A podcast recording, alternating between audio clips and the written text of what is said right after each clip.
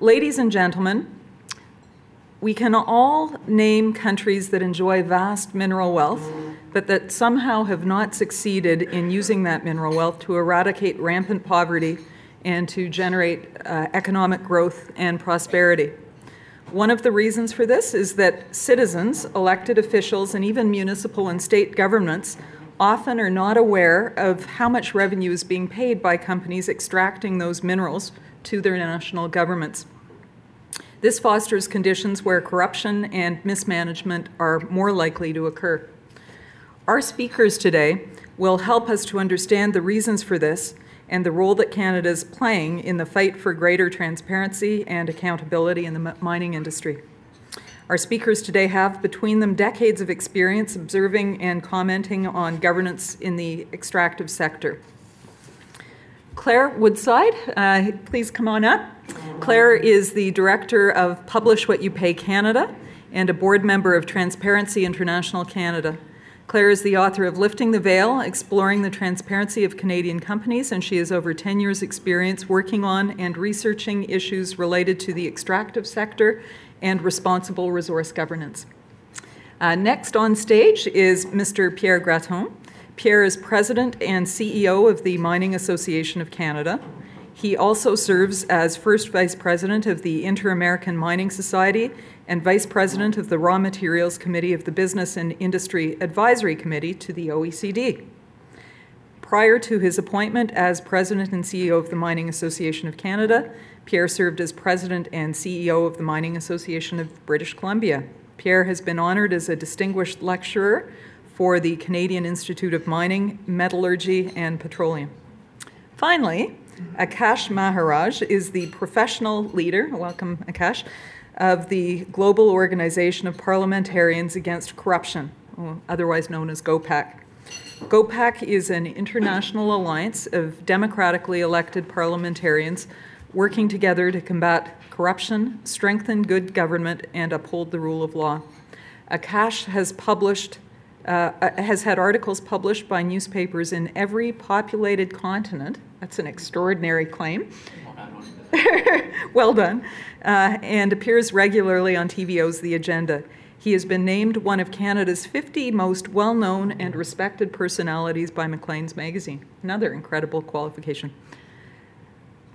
So, ladies and gentlemen, um, welcome our panel.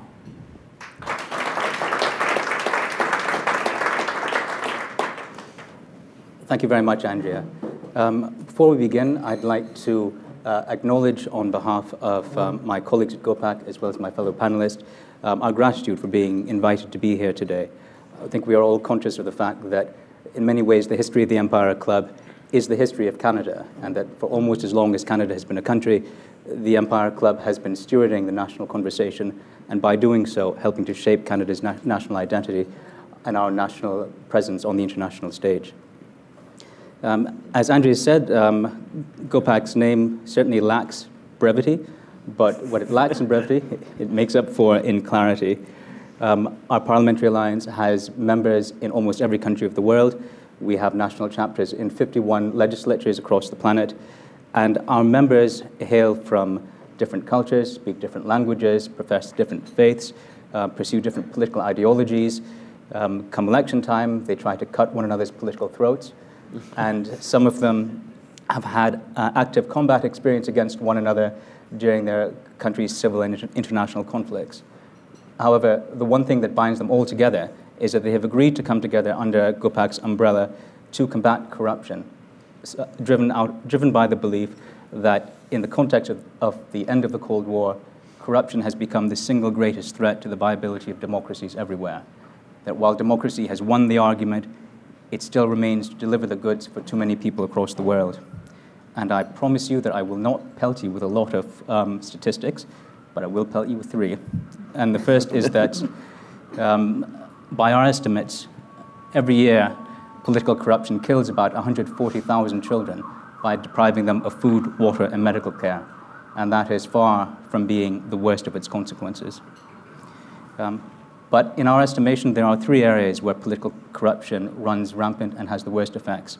The first is in large scale public infrastructure, the second in defense procurement, and the third in resource extraction, which is what brings us here today. For all of us, especially as Canadians, we know that mining um, oil and gas can be a huge blessing. It can bring massive, it can be a massive engine of job creation, especially in countries where having a job makes the difference between life and starvation. It can make the difference for countries between prosperity and failure, and it can be a primary funder of social justice and social development. Equally, however, it can be a curse when the wealth is bled away by, by bribery and political corruption, where the funds are used to prop up um, despotism and brutal tyrannies, and where the extractive industry becomes a weapon of exploitation and oppression by both public and private actors. I think it will be no surprise to us as Canadians that the choice between those two paths, between, between whether resources are a blessing or a curse, is fundamentally a political choice, a choice made by governments, legislatures, private and public actors. But I think it may surprise many of us to know the extent to which those choices are choices made by Canadians and in Canada for the entire world. Uh, the other statistic I will pelt you with is that 60% of Canada's mine, of the world's mining companies are incorporated in Canada, and in recent years, 75% of, um, of new mining finances have originated from Canada. As a result, the choices that Canadian governments Canadian, and Canadian actors make in the regulation and in the operation of the mining and oil and gas sectors are very much choices that shape the entire global marketplace. They are choices that affect not just ourselves, but people in every country on every continent across the world. Um, today, I'm very pleased to be here with Pierre and Claire to discuss Canada's role in the fight for transparency and the fight against corruption in the extractive industries, and particularly in mining, um, and especially to look at one landmark Canadian choice, which we are in the process of making as a country, and that is the reporting payments legislation, which is now part of the, uh, of the uh, Budget Implementation Act. The legislation will require oil, gas, and mining companies to disclose all of their payments um, to, uh, to governments at all levels. It will apply to all publicly traded and all larger private companies. And as a result of the concentration of mining companies in Canada, it will, at a stroke, affect the majority of mining companies on the planet. Um, the this latest legislation is in many ways a landmark step uh, that has been brought about internationally by a coalition of legislators, international institutions, mining companies, resource extraction companies, and civil society organizations. And in Canada, it has been in, in particular um, precipitate, precipitated by the work of the Prospectors and Develop Developers Association, Revenue Watch, the Mining Association of Canada, and Publish What You Pay Canada. And so with that, um, our conversation will be on what is this legislation, what does it mean for Canada, what does it mean for the world, and in a very real way, what kind of a world are Canadians in the process of creating through the choices that we have before us today?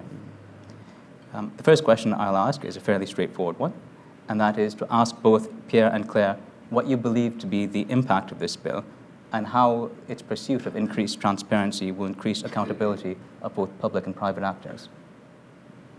Who wants to go first? Do you want to go first? Sure. Um, you know, I think from, from the perspective of Publish What You Pay, uh, which is a global coalition of over 800 civil society organizations in over 50 countries. Uh, this legislation is critical to the fight against corruption, but also to improved accountability, which is an essential uh, part in the fight against corruption. Um, and I think you know what we hear from our stakeholders in resource-rich, particularly developing countries, is that they don't have the information they need to have informed conversations uh, with their, with their governments. And without that information, which needs to be available in a rigorous and timely way, they can't ask tough questions about where the money that their governments earn from uh, resource revenues goes. You know? And there have been too many instances where vast sums are paid to regional governments or federal governments in developing countries, and citizens on the ground don't see the benefits. And I think that's the kind of situation that they're trying to change at the heart of this. You know, Canadian companies have a huge global presence. Um, with 8,000 properties in over 100 countries, we regularly have questions from coalition members about Canadian companies in their country. um, because our coalition members are affected by Canadian companies. And they're interested in what they're saying in Canada, they're interested in who they are, what they're doing, and they're interested in what they're paying their governments. And I think that Canada's role in this is critical, not only because of our international presence, but because we really have you know, put ourselves out there as a global leader on extractives. And setting an example that um, you know, a really strong transparency standard is part of global leadership is something that you know, we've seen the Canadian mining sector come out on, and now it's something we see the Canadian government come out on. And I think it's critical to showing other countries, you know, in jurisdictions that have yet to implement this legislation, that this is part of being a leader in the extractive sector. I don't have anything to say now. um, I, I, think the interest in the industry is there, there's multiple reasons for doing this, but one of them is the obvious one that I think we all share, the extent to which, and I, I think we shouldn't we shouldn't overstate what this legislation will accomplish. It's an important step. It's not a silver bullet. It's not going to eradicate corruption, but it is a step towards helping uh, eradicate corruption. And the extent to which we can do that, all of uh, industry is served because it's in all of our interests to operate in places where the rules are clear and the rules are obeyed by everyone and that there's a level playing field. It's also an opportunity, I think, for the industry to show what it does do. Um, there's often questions made. People question whether the industry, our industry, contributes, and in what way does it contribute to social and economic development? Or in what way could we better contribute if those monies were used uh, in, in, in better ways? And by shining a light on those payments made, uh, we have the opportunity to do that. And, and we often, um, you know, you mentioned the resource curse earlier. The resource curse is avoidable uh, if the if the, the benefits and the, the monies that flow from that development are used strategically and with the view to long-term community development. Uh, that doesn't happen if the monies flow to national governments where they then sort of disappear. Uh, so the extent to which this helps create a system where, uh, where the, the revenue flows and the benefits are able to uh, contribute to social and economic community development where the mines are, uh, that's in our long-term interest as well. It helps make the case for mining. Perhaps one of the unusual aspects for Canada, um, not unique though, is the relationship between resource extraction and relations with First Nations governments. I noted that the, in the legislation that's before Parliament now, um, although it requires reporting of payments to all, all other levels of government, it does not include reporting of payments to Aboriginal, uh, Aboriginal Council governments. Is that something you would like to see in the long term? I guess in the long term. The, we deliberately, as a group, left that piece out of our, our work, and there were no recommendations in our report on that particular aspect, mostly because we felt very strongly that to do that, we would need to take the appropriate amount of time to consult with, with Aboriginal Canadians and their different organizations. And given the time frame, we, we figured, you know, we'll deal with this first part, and then we could look at that other uh, piece afterwards. So we've been similarly concerned that the federal government immediately included that in their proposal because we weren't convinced they were undertaking the right amount of consultation. And certainly we've heard from many ourselves, we've been approached by other, many Aboriginal groups expressing concern about what is this, where is this coming from, what's it going to require us, what's going to be included, these, you know, impact benefit agreements, their commercial arrangements, why is this, you know, why should there, th this be uh, made public? All of those very legitimate questions, and also like what happens if this is disclosed? Will governments then use that information to claw back in other areas? I mean, very legitimate questions that they have. So we actually encourage the government to do what it's done, which is to take more time to consult. And so there is sort of a two-year phase-in. Um, I have a feeling we'll still be talking about this, though, in two years and whether it's the right thing to do at this time. Yeah. I mean, Publish What You Pay Canada, we don't have uh, member organizations that we draw from the First Nations communities. So we didn't feel like we represented that voice. And I think when we established the Resource Revenue Transparency Working Group, which looked more specifically at this issue, you know, with the Mining Association of Canada and the Prospectors and Developers Association of Canada, we realized that to look at that, we needed to have a stake, stakeholders at the table from Canada's First Nation and Inuit communities, and we didn't have those. Uh, so I think that, that really made our decision. That said, uh, you know, I'm part of a transparency organization. I don't think I could sit here and say that transparency is going to, you know, convey negative, you know, there's going to be sort of a really negative impact from more disclosure. Um, you know, we, we do see huge benefits in other countries for, for example, municipal level disclosure. You know, and, and even in Canada, we know we're not immune to municipal level corruption. um, so, you know, there, it will be interesting to see what this legislation sheds light on. Mm. At different levels of government, particularly, for example, the municipal level, where there's almost no data in Canada on what resource extraction companies pay at that level of, of government. Um, you know, so we did make the deliberate decision not to look at that issue. The government has included it in the bill with a two-year delay, um, and we supported the delay for further consultation because we, we know that's, that is critically important. Um, and we share concerns, uh, you know, about, about how it's implemented. And I would, I would just add, I think by and large, you know, the, my board feels much the same way. In the end, this is a good place to get to. It's how we get there that also matters. The process is often as important or sometimes more important than, than the end. Um, and I think there's certainly a lot of conversations been going on for a long time in, in our sector around uh, impact benefit agreements, or they fall, there's different names for them, but how, because they're secret, you know, how do you know when you're a new mm-hmm. project what you're negotiating with?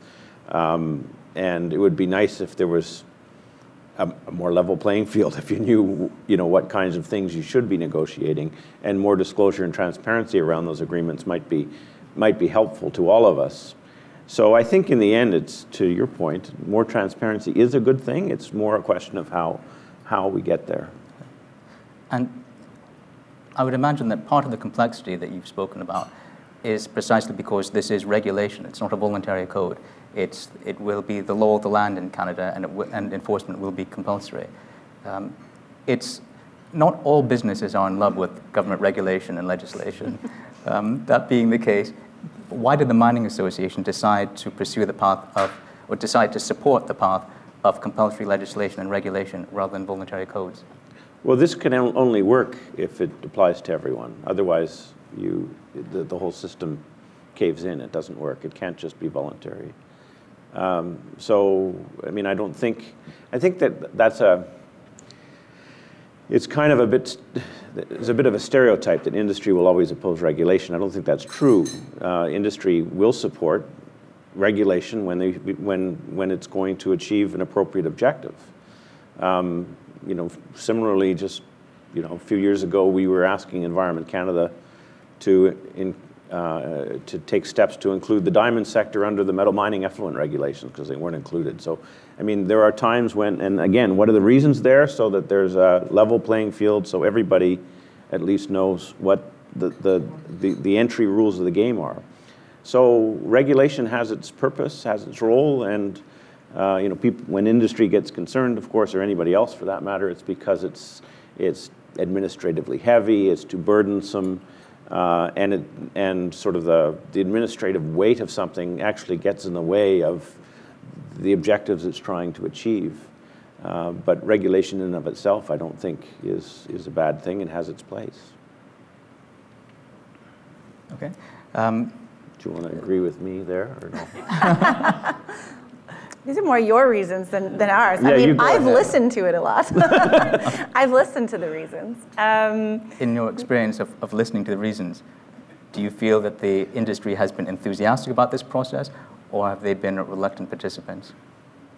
No, I think um, in this process, uh, when we, well, actually, if we go back to the beginning of when we first started the engagement with the mining sector, uh, there was already, you know, there's already a lot of voluntary disclosure. So voluntary disclosure was not really on the table as something that we would work together on because there are, you know, there's the Global Reporting Initiative, there's the Extractive Industries Transparency Initiative. Uh, companies just voluntarily will disclose a certain level of uh, taxes paid or I think, you know, when we first started the discussions, we were really interested in, you know, was there room to talk about a mandatory regime? And what we heard, at least, was that, you know, there was already a lot of progressive Canadian companies voluntarily disclosing, so a mandatory regime might do what Pierre said, is level the playing field, you know, create a, create a standard and align with other jurisdictions. Um, so at the heart of our, our initial memorandum of understanding, which we all signed in 2012, was an agreement that we would focus on um, a mandatory standard. How that was implemented was part of the process. Um, so we didn't necessarily come out saying it would be federal legislation. Uh, no, that's true. No, uh, but uh, the and mandatory, yeah, uh, the mandatory nature of what we were going to ask for together was there in the initial agreement. There have been some industry holdouts. The Canadian Petroleum uh, Producers Association declined to join the coalition that drew up these re- the recommendations that led to this legislation. Why do you think that was the case? You're going to handle that one. I, I... Well, I don't. I mean, I don't know. I'm not a voyeur. Um, Actually, I think I think you know our, our assumption is do you want to is that there are kind of two maybe two reasons. One is they were fighting regulations, mandatory legislation elsewhere. So they were involved in a, a fight um, in the United States with the uh, Securities and Exchange Commission. I think that led to a kind of a a withdrawal of interest um, on the issue. So I think that's, that's definitely one issue that played a role. Um, but the second is, I don't know, part of me wonders if the oil and gas sector, if like as, a, as an association, if they engage with civil society in the same way. Um, we find them very hard to approach and dialogue with. So I don't know if they have the same level of engagement, and I think they're there could actually be sectoral differences that influence um, the willingness to engage at a deeper level with a, with a civil society organization. Um, and that's something that we've seen throughout this process. Uh, so so that, that's the other thing that I've kind of observed. A couple of points on this. I mean, one, I, I can say that, I mean, CAP is, is kind of like how where we were a few years ago, where they, their, their mandate is domestic they don't really feel that they have a role to play on, on issues that have an international dimension. And we were the same way. It was the whole debate over C300, John McKay's bill of a few years back, that sort of led our members to say, if it's not MAC, we got to create a MAC that would handle these types of issues. And so now we do have that, you know, the, an, a very active committee that's been leading the charge on these types of issues, and we are now engaging in this space. So that didn't used to be the case, but it still is, I think, with CAP. So I think part of it was, you know, there wasn't a, a, home for this issue at, at their association. Um, the, but to touch on your point, and, and I'm, I'm going to, you know, boast here a little, like, it's going to come across that way. But I mean, we started in the early 1990s with the Whitehorse Mining Initiative, which is unparalleled to this day in Canada. It was a two-year multi-stakeholder process that involved uh, civil society, Aboriginal Canadians, organized labor, labor governments, and ourselves. And it led, after a two-year process, to an agreement on a broad set of themes. Um, and that was the beginning of, I think, a process where we learned as an industry to uh, look outside the mine gate and look at opportunities for working with other Canadians in a way that we hadn't historically done. And now I would say, you know, 20 some years later, um, we're pretty good at it and pretty relaxed about it. Um, and we now are at a point where, you know, at our board table, if there are issues that we're dealing with, the questions won't be just what do other industries think and can we work with them? It will be what do other groups think? Have we talked to any of the NGOs about this? Is there an opportunity for finding common ground? It's, it's kind of now how we're wired to think, and we see ways of moving our own agenda forward by trying to build alliances with what used to be called sort of un, non-conventional partners, whereas now it's becoming a little more, a little more conventional.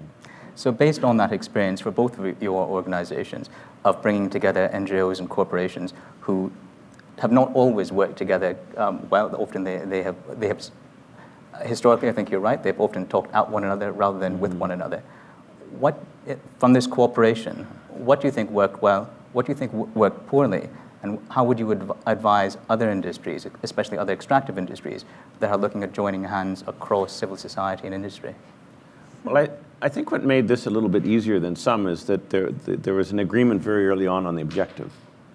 And then the, the discussions were on, you know, how do we, you know, on the details.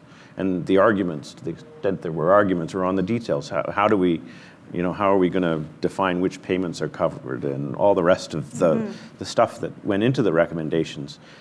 That just had to be worked through, but there was already an agreement on where we wanted to get to. And that, I think, makes uh, collaboration much easier from the start. Where the endpoint is unclear, then it can be a process that can really spin in circles and people can get, get frustrated and, and lose interest. So I think that was certainly one of the advantages we had in this particular case. I think the yeah the initial document, which was a signed, very fairly official document, uh, did really help to mm-hmm. identify the scope of the collaboration very very clearly, and it provided initial language for what was to be included in the scope. Um, and, and also in that, a sense of what was not to be included in the scope to some degree, right? It sort of, it was a, a collaboration with kind of a narrow field, you could say. Um, but I would say there are kind of two other things that help to make you know, this successful, but also help us resolve the problems when they emerged. And one is time. We spent a lot of time together, which could also be said to be trust because I think trust and time are inherently interlinked. When you spend a lot of time with someone else, you build a sense of personal trust with them. One and we spend, yeah, you, or, or maybe distrust, but in this case, trust. Um, but so we, we build sort of more personal relationships and trust around those. Um, and in that, you ended up with a kind of mutual understanding where we could explain the other's positions to our own members.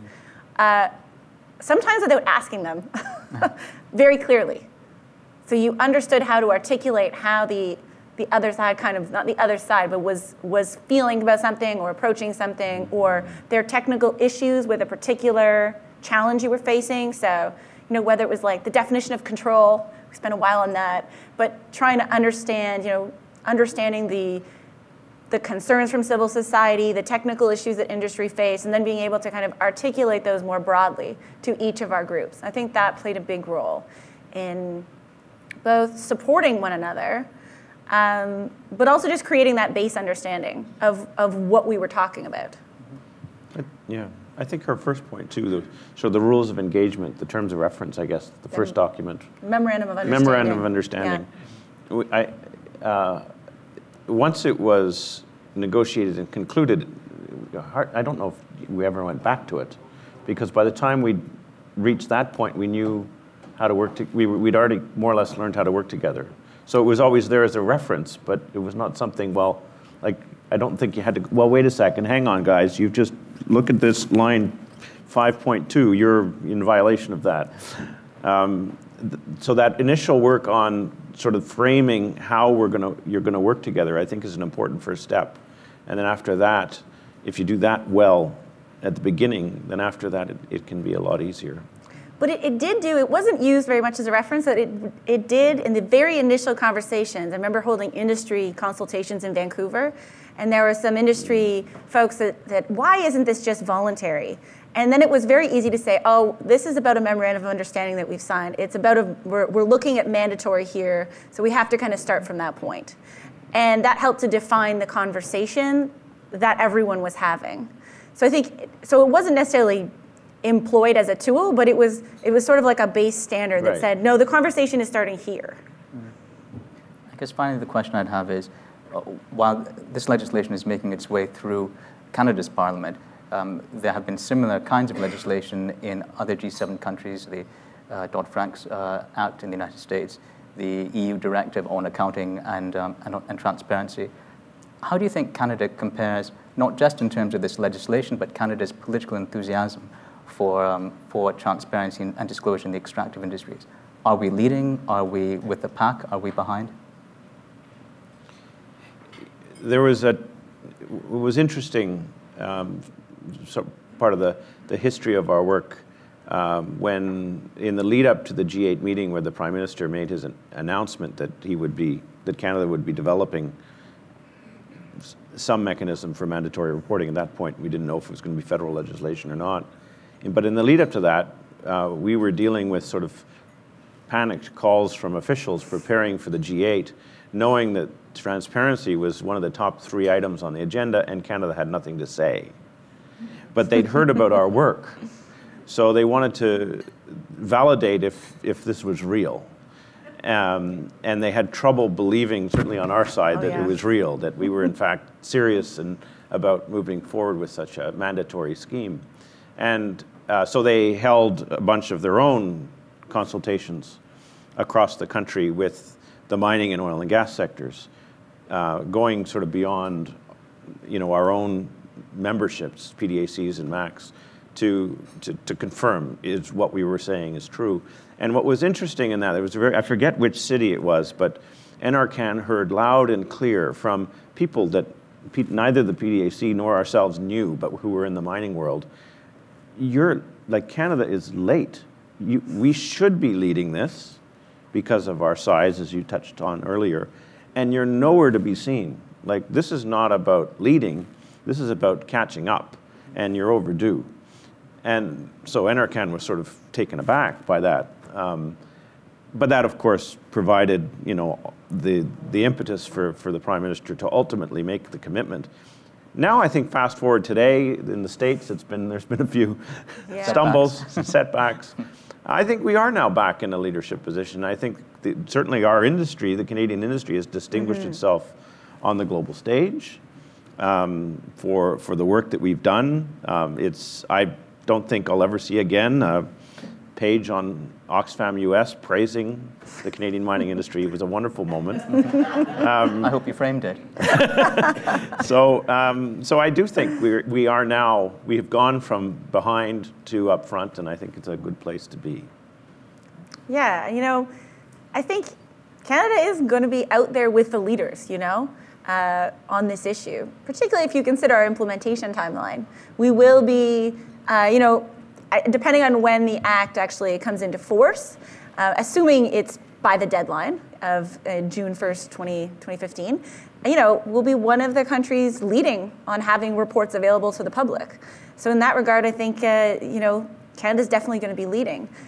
We have, of course, some concerns with the legislation, which itself um, has a few issues missing in terms of the global standard, uh, particularly regarding uh, just the clarification that the payments will be available at a certain level of disaggregation, which citizens need in order to actually ask those tough, tough questions. If it's too high level, they can't ask the questions they need, specifically, specifically at like the municipal or provincial, regional government levels. Um, but this is something that can be addressed uh, through the administrative process um, that's being developed within NRCan. And I think, you know, the government has indicated a clear intention to address it and a public intention to, you know, to align with the global standards and to continue with the leadership. Um, we just want to, one of our concerns is that the process by with, which it will be addressed won't indeed be multi stakeholder. So, you know, one of I think the reasons we've been successful is that it's kind of been a civil society industry collaboration that pushed this forward. And so we do have concerns that that it will be taken, you know, that the next steps will exclude civil society. And I think that globally we know that having the people that actually use the data at the table talking about what is important for them is an important part of the discussion. And I should, before you, you close too, just for the public record, also say that we too have some concerns with the federal legislation. Not necessarily the same Not necessarily, though we, you know, we're still all on the same page on this, so we would agree with those comments as well. But there, one of the, one of our biggest objectives in all of this was this notion of equivalency. So if you have, if you're listed on the New York Stock Exchange and you're, you're a Canadian company as well, or if you're in the UK, Yes. that it's one report. It's in our interest. We don't want to have to produce multiple reports um, because the because the, you know, the requirements vary slightly. We want a system that allows you to recognize one report fits all. It's also in the interests of civil society to, to not have to try to, to compare different data. So you want consistent data. And the federal legislation currently doesn't provide the kind of assurance we were looking for that equivalency will be as fundamental as we think it should be. And I'd close just with this one comment too, is it was always our preference that it be done, that this be actually done through securities, as it is in other jurisdictions. And if I have one big disappointment, it's with our provincial governments who haven't acted yet. Uh, Ontario, in particular, uh, is such a dominant player in, in, in the mining world. Um, they've said sort of all of the n- nice things in private meetings, but they've never actually come out and said, we will build this um, through, uh, through regulation. And certainly, I think, remains our industry's preference that at some point, and this is why equivalency is important, at some point, Ontario, BC, and Quebec primarily for our sector will actually move forward with this, and then we actually won't really need uh, the federal legislation, at least insofar as it relates to mining, because we're mostly publicly traded companies. So I, I think the provinces, it's, and again, I, I guess they're not, for the most part, used to looking beyond their, their borders all that much. So perhaps they're just not grasping the significance of this issue, but they should. Well, you, you've each concluded with a, a comment about what you would like to see done differently in the future or might have liked to have seen done differently now. Um, I'll, I'll add my own, um, especially for someone who works with, with parliamentarians. It is, at a minimum, an unsubtle irony, perhaps a comical irony, that a bill on transparency is being passed by being buried in a colossal omnibus bill. Yes. But that, I suspect, is a discussion for another day. Very true. We'll open it up. Are there any questions for, the, for our panelists? Yes, go ahead. I, I actually promised someone I would ask a question. They really wanted to be here, so this is a proxy question. And it, they actually, the person said that this is probably an issue that they would not address, so you're gonna have to force it. And it's not, it's not meant to be facetious in any way. It might sound like it is, but That's an excellent introduction. I love that. the question, the question relates to, to The gender. suspense is To gender. And, and if, if uh, we were in a, a hierarchy, because obviously we know corruption tends to occur where there's pockets of power, either to access that power or manipulate it somehow. So if, if more women were in positions of power, is there any empirical evidence gathered to date to suggest that there would be any less corruption and any more transparency if we were in a world of business and government entirely run by women? It's a, it's a, may I take that one? Yes, It's please. a, it's, that's a, a very interesting question because it's one that uh, GOPAC has, has researched quite a bit and has written about. Um, because we do think, in addition to the, uh, the aspect of corruption, it delegitimizes governments and parliaments when they are not representative of the populations they seek to represent. It makes them less legitimate in the eyes of the population. It certainly makes them less effective and less capable of having a truly national discourse leading to advancing the national good. But the question about whether gender makes a difference in, um, in corruption is, is a fascinating one. Our findings have been um, that greater, that on the whole, um, female parliamentarians in systems where um, there's a low risk of getting caught, female parliamentarians are just as likely as male parliamentarians to cheat, steal, and take bribes. However, in systems where there is a moderate to high probability of getting caught, female par- uh, parliamentarians are much less likely to steal, cheat, or take bribes. Now, you can read that many ways. Um, there's some people who, who think perhaps it's because that means that female parliamentarians tend to be more risk averse. yeah. Perhaps it means that in systems that are less corrupt, um, they tend to elect women, more women based on merit rather, rather than based on corruption itself. That is, a highly corrupt system just reproduces more corrupt people. Um, so I can only tell you that correlation strongly exists. I can't give you a, a definitive causal answer to it. Um, there is only one parliament today that has an outright majority of female parliamentarians, and that is Rwanda.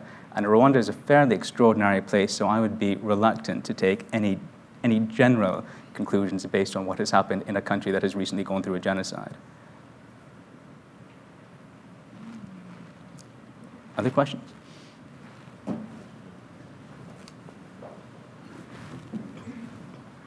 Yeah, uh, I'm uh, Professor Trevor Preston. Um, I'm a professor of international development at Centennial College, and I just have one question that maybe uh, each of the speakers or maybe one speaker could address. Could you tell me more about the philosophy of disclosure and transparency? Is it simply an effort to put information out there and people will do, will take ownership of that information, publicize information? Or is it a, serve as a bit of a deterrence that that will that getting that information out there either will get will stop the payments or people will stop asking for it.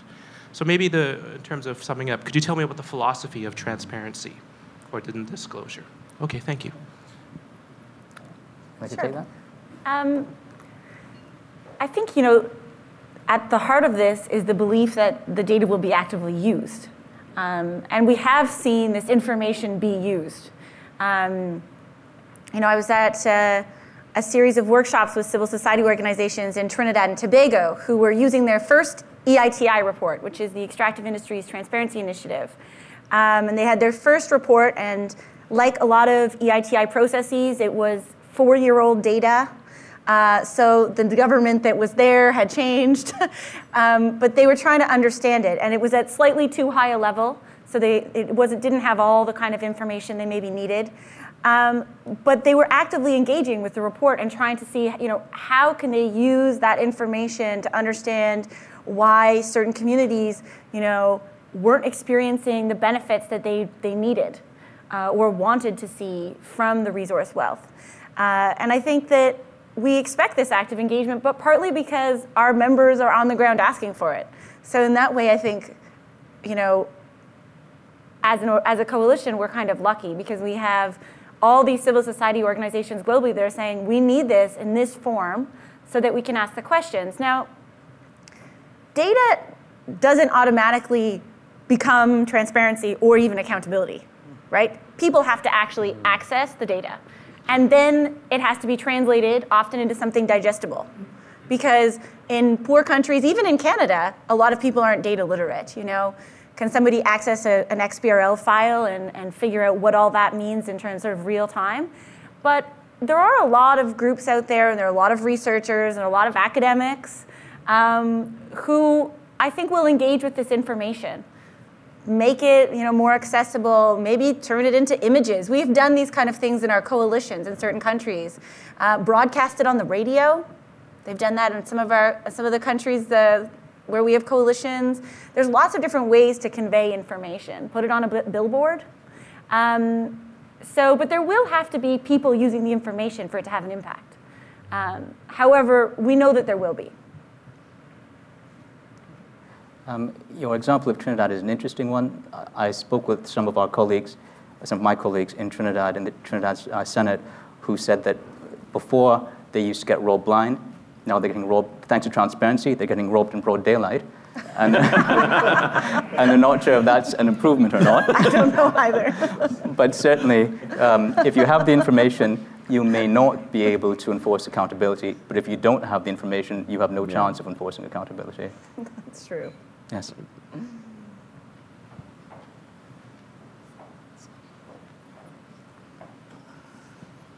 Perhaps um, as a follow up to that, you could just talk about investors and what the role that they played in all this. And also just a word about the workshops that you carried out and how many people were involved and the purpose of those workshops. So it's not just MAC or PDAC or uh, Publish What You Pay Canada, but a lot more Canadians were involved in this whole process. So this is an issue that's had quite a lot of investor support. Um, Canadian investors have come together to written to write letters in favor of mandatory transparency, um, and as have international investors uh, have you know supported uh, the introduction of mandatory reporting standards in Canada. Um, and have you know investors with 5.8 trillion dollars in assets wrote to Natural Resources Canada and called for them to introduce a strong mandatory reporting rule.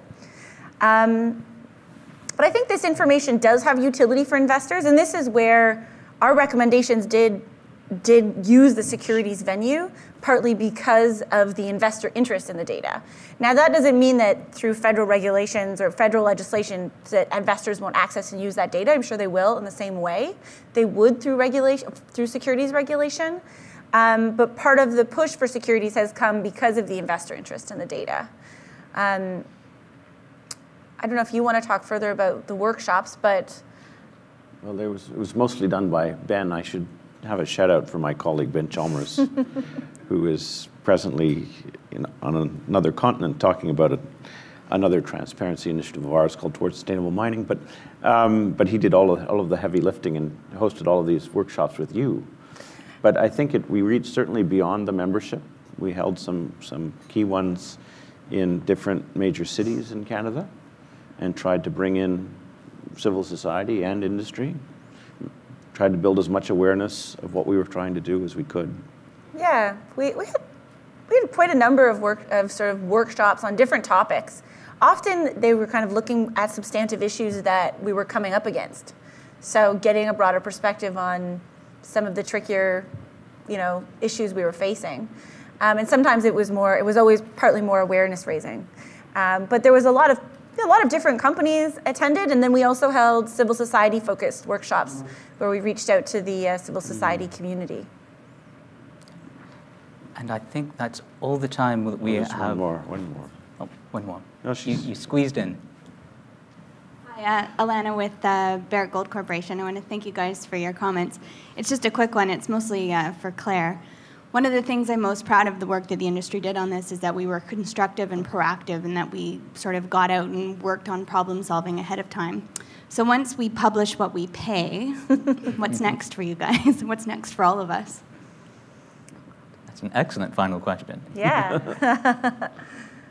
well, I mean, we've got lots of ideas. I don't think my coalition has come together to finalize what idea it will be. But there's a lot of you know interesting work going on globally. We have a lot of members that are really interested in con- more contract transparency. Um, there's a lot of important issues now put into contracts, and we uh, we have a lot of coalition members interested in that. We just finished a big uh, security search where we pulled up and basically 400 oil and gas contracts um, that were publicly available previously but kind of unknown. Um, so, and about 35 of those from, uh, from SEDAR. So that's an issue that I think is definitely really big within our coalition. Our members are, are interested in that and in, and in contract monitoring. And then there are lots of other kind of transparency issues around, you know, there's been a lot of ta- talk at the international level around issues related to tax and illegal tax evasion and things like uh, the public disclosure of beneficial ownership. So, you know, who really owns a company? There's been, you know, a lot of these issues emerging, and I think as a coalition, we're going to have to look at what's going to be our, you know, what's going to be our priority issue in the coming years. So you you'll, I suppose, assuming the bill is passed in the upcoming session or the upcoming deliberations, the two of you will have to start working on a new memorandum of understanding. Thank you very much. Although I don't think it, I don't think our work is done yet. No, we're not done yet. I, I didn't mean to cut off questions. I think you had a question as well. Would you like to ask? What's Yeah. that? Yeah. They just do. Uh, my name is Helle Bank Jorgensen. I am the head of the Global Compact Network Canada. And I was wondering, and thank you very much for all, all your great insight here. In terms of the assurance of this, and in terms of the hotline where if there is something out in the country where you say, oh, there's something that perhaps not been pub- published, uh, what has been paid. Um, any, any thoughts on that, the whole assurance process of this? We hadn't really thought about a hotline. Um, it would probably have to be something via text because because often calling is too expensive in developing countries. But there's all kinds of very cool online things you can do with texting now. We've definitely been brainstorming how to get information out there. For example, using text services and different kind of you know, web platforms that allow you to access rural communities that are only really available kind of through text. So I don't know if there'll be a hotline per se, but I think there will be some really, we're going to see some neat, innovative tools using um, more sort of locally available community resources like like text services where that's available to communicate information and even you know do back and forth where you can ask questions. Okay. No further questions? Oh, one more, okay. Last one this time. Sure, thank you. Um, so Haley, uh, she did a great job teeing it up for me. I'm from PwC Canada, so on the topic of assurance. I, I think that, that notion here, which is really important, what you talked about, is that, that this information needs to be um, relevant, it needs to be accurate, but, it, and, and, but of course it has to be reliable. So, uh, you know, how is it that, and you know, of course, through PwC, we, we're in the business of providing trust. So, you know, how is it that Transparency International and pay, Publish What You Pay and, and, MAC, what is it that you're doing to ensure that the information that is provided is information people can, can, can trust? And, and from a legislative perspective, what's happening there? I mean, the legislation well, has a strong safeguard. So there's a there's an attestation clause in the legislation whereby, um, you know, directors or officers of the company have to essentially attest to the information. Um, and there's also director liability in the legislation. So those two things together create a fairly strong bar for assurance. Um, yeah, this is actually an area yeah. where we also have a bit of a, an issue um, because the way it's drafted, it, it, it, it reads as though one's due diligence would have to account for every last cent. So the work of PwC you, you don't assure to that level. So there's, there's actually a bit of an issue here that needs to be worked through. And that's, this would, had this been through securities legislation, this notion of materiality would be, is already built in, it would be fine. This is federal legislation using the criminal law power, and they, have, they haven't embedded in this this notion of materiality. So it's actually a bit of a, a bit of a problem that we're hoping can maybe be resolved through, through, through the guidance that's going to be developed uh, on a go-forward basis. Uh, so there's, so Claire's point is right. I mean, there's, there's strong levels of assurance here, but, but practically speaking, uh, there's still some questions in order to, because you, are not going to account for every last cent. Nobody in your firm or in your world would, would, would provide that level of assurance. What's important is that, it, that we have, that, that we're able to demonstrate that that there is the kinds of assurance that would be expected for something of this nature. From a legislative perspective, I'd say that it raises the uh, people often, in, in my experience, confuse parliamentary sovereignty and parliamentary supremacy with parliamentary omnipotence. Um, one of the countries that has very, very strong anti corruption laws is Ukraine. It also has a catastrophic level of political corruption across its entire political class because that legislation is simply not enforced, and the enforcement agencies have neither the power nor the resources to attend to them. A key measure of this legislation, as all anti corruption legislation will be once it's passed, is the government willing and able to, to, devote the resources necessary to it so that it can be enforced? Though, though I think it's important to point out here that, that in, in this particular instance, there, there's, I mean, besides the, besides the, the burden of collecting that information and then submitting it, which once you've set up your systems is kind of a one-time burden. Once it's set up, it's not easy, it's not hard thereafter to provide that information. There isn't really a strong disincentive for industry to not do it. So, I mean, there may be the, the possibility of an error in, in, and something that can be corrected. But I don't think, I mean, industry in this particular with this particular legislation is not the culprit. The culprit is government that and, and what's happening to the monies that are submitted. And industry is trying to play a role in helping shine a light on what those monies are that are received by governments. So we're, we're, we're, um, we're the enabler of being able to do that.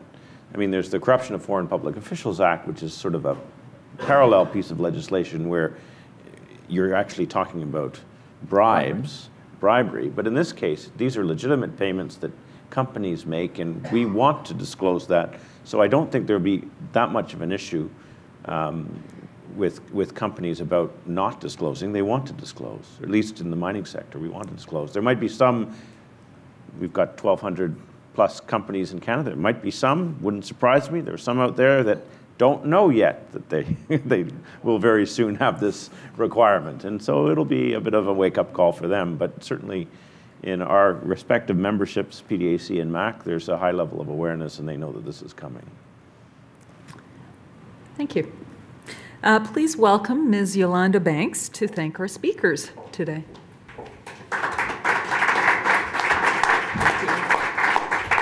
Good afternoon, everyone. My name is Yolanda Banks. I'm Senior Advisor, Corporate Social Responsibility at Export Development Canada. So I've been uh, given the very honorable role of thanking everyone today, but particularly as the sponsor of the event, je dois donner notre remerciement d'être uh, invité, d'être uh, commanditaire. So I have to also compliment the Empire Club for bringing this topic uh, as part of its roster of lunches. This isn't something that they typically offer or talk about, but it is a, a conversation that's been preoccupying business for several years now. And I also have to um, compliment the Empire Club as well as the Global Organization of Parliamentarians Against Corruption for the format. I think typical Empire Club luncheons are you have a speaker, a little Q&A and it's done. But to have a panel that actually has a dialogue, a free-flowing dialogue about a topic is a very refreshing way to treat this. As well, we see together two uh, groups, representatives from two groups that one could almost consider adversaries, the uh, civil society and the mining industry or private sector. So again, very uh, innovative and cutting edge edge to put this together in this way this is a topic, uh, corruption and transparency in business is a topic that very much concerns Export Development Canada because it can impede free and fair trade. When you have one entity or business that's willing to engage to in corruption or bribery to gain an advantage they wouldn't ha- otherwise have, does not lead to free trade or fair trade. It does not lead to the best product for the best price. And what it does is channels benefits into the pockets of the few rather than to the many. I think what we heard from the speakers today is that transparency through perhaps legislation is part of the solution to this. It will achieve, we hope, a more level playing field. And we know that based on what we heard, legislation is coming, so those who will be affected will begin preparing. And Canada has very much responded to voices that they've heard, the government of Canada, that they've heard from industry and from civil society in bringing this information, in this legislation forward. I think another final point that both speakers pointed to is that the success of this initiative has been through building trust between two groups that are typically considered advers- adversaries, civil society and the private sector, but with the cooperation of government as well. So, once again, congratulations to the organizers, to the speakers, and thank you to those of you who came out this afternoon. I know everyone has a very busy day, but it's an important topic, and we thank you for your time.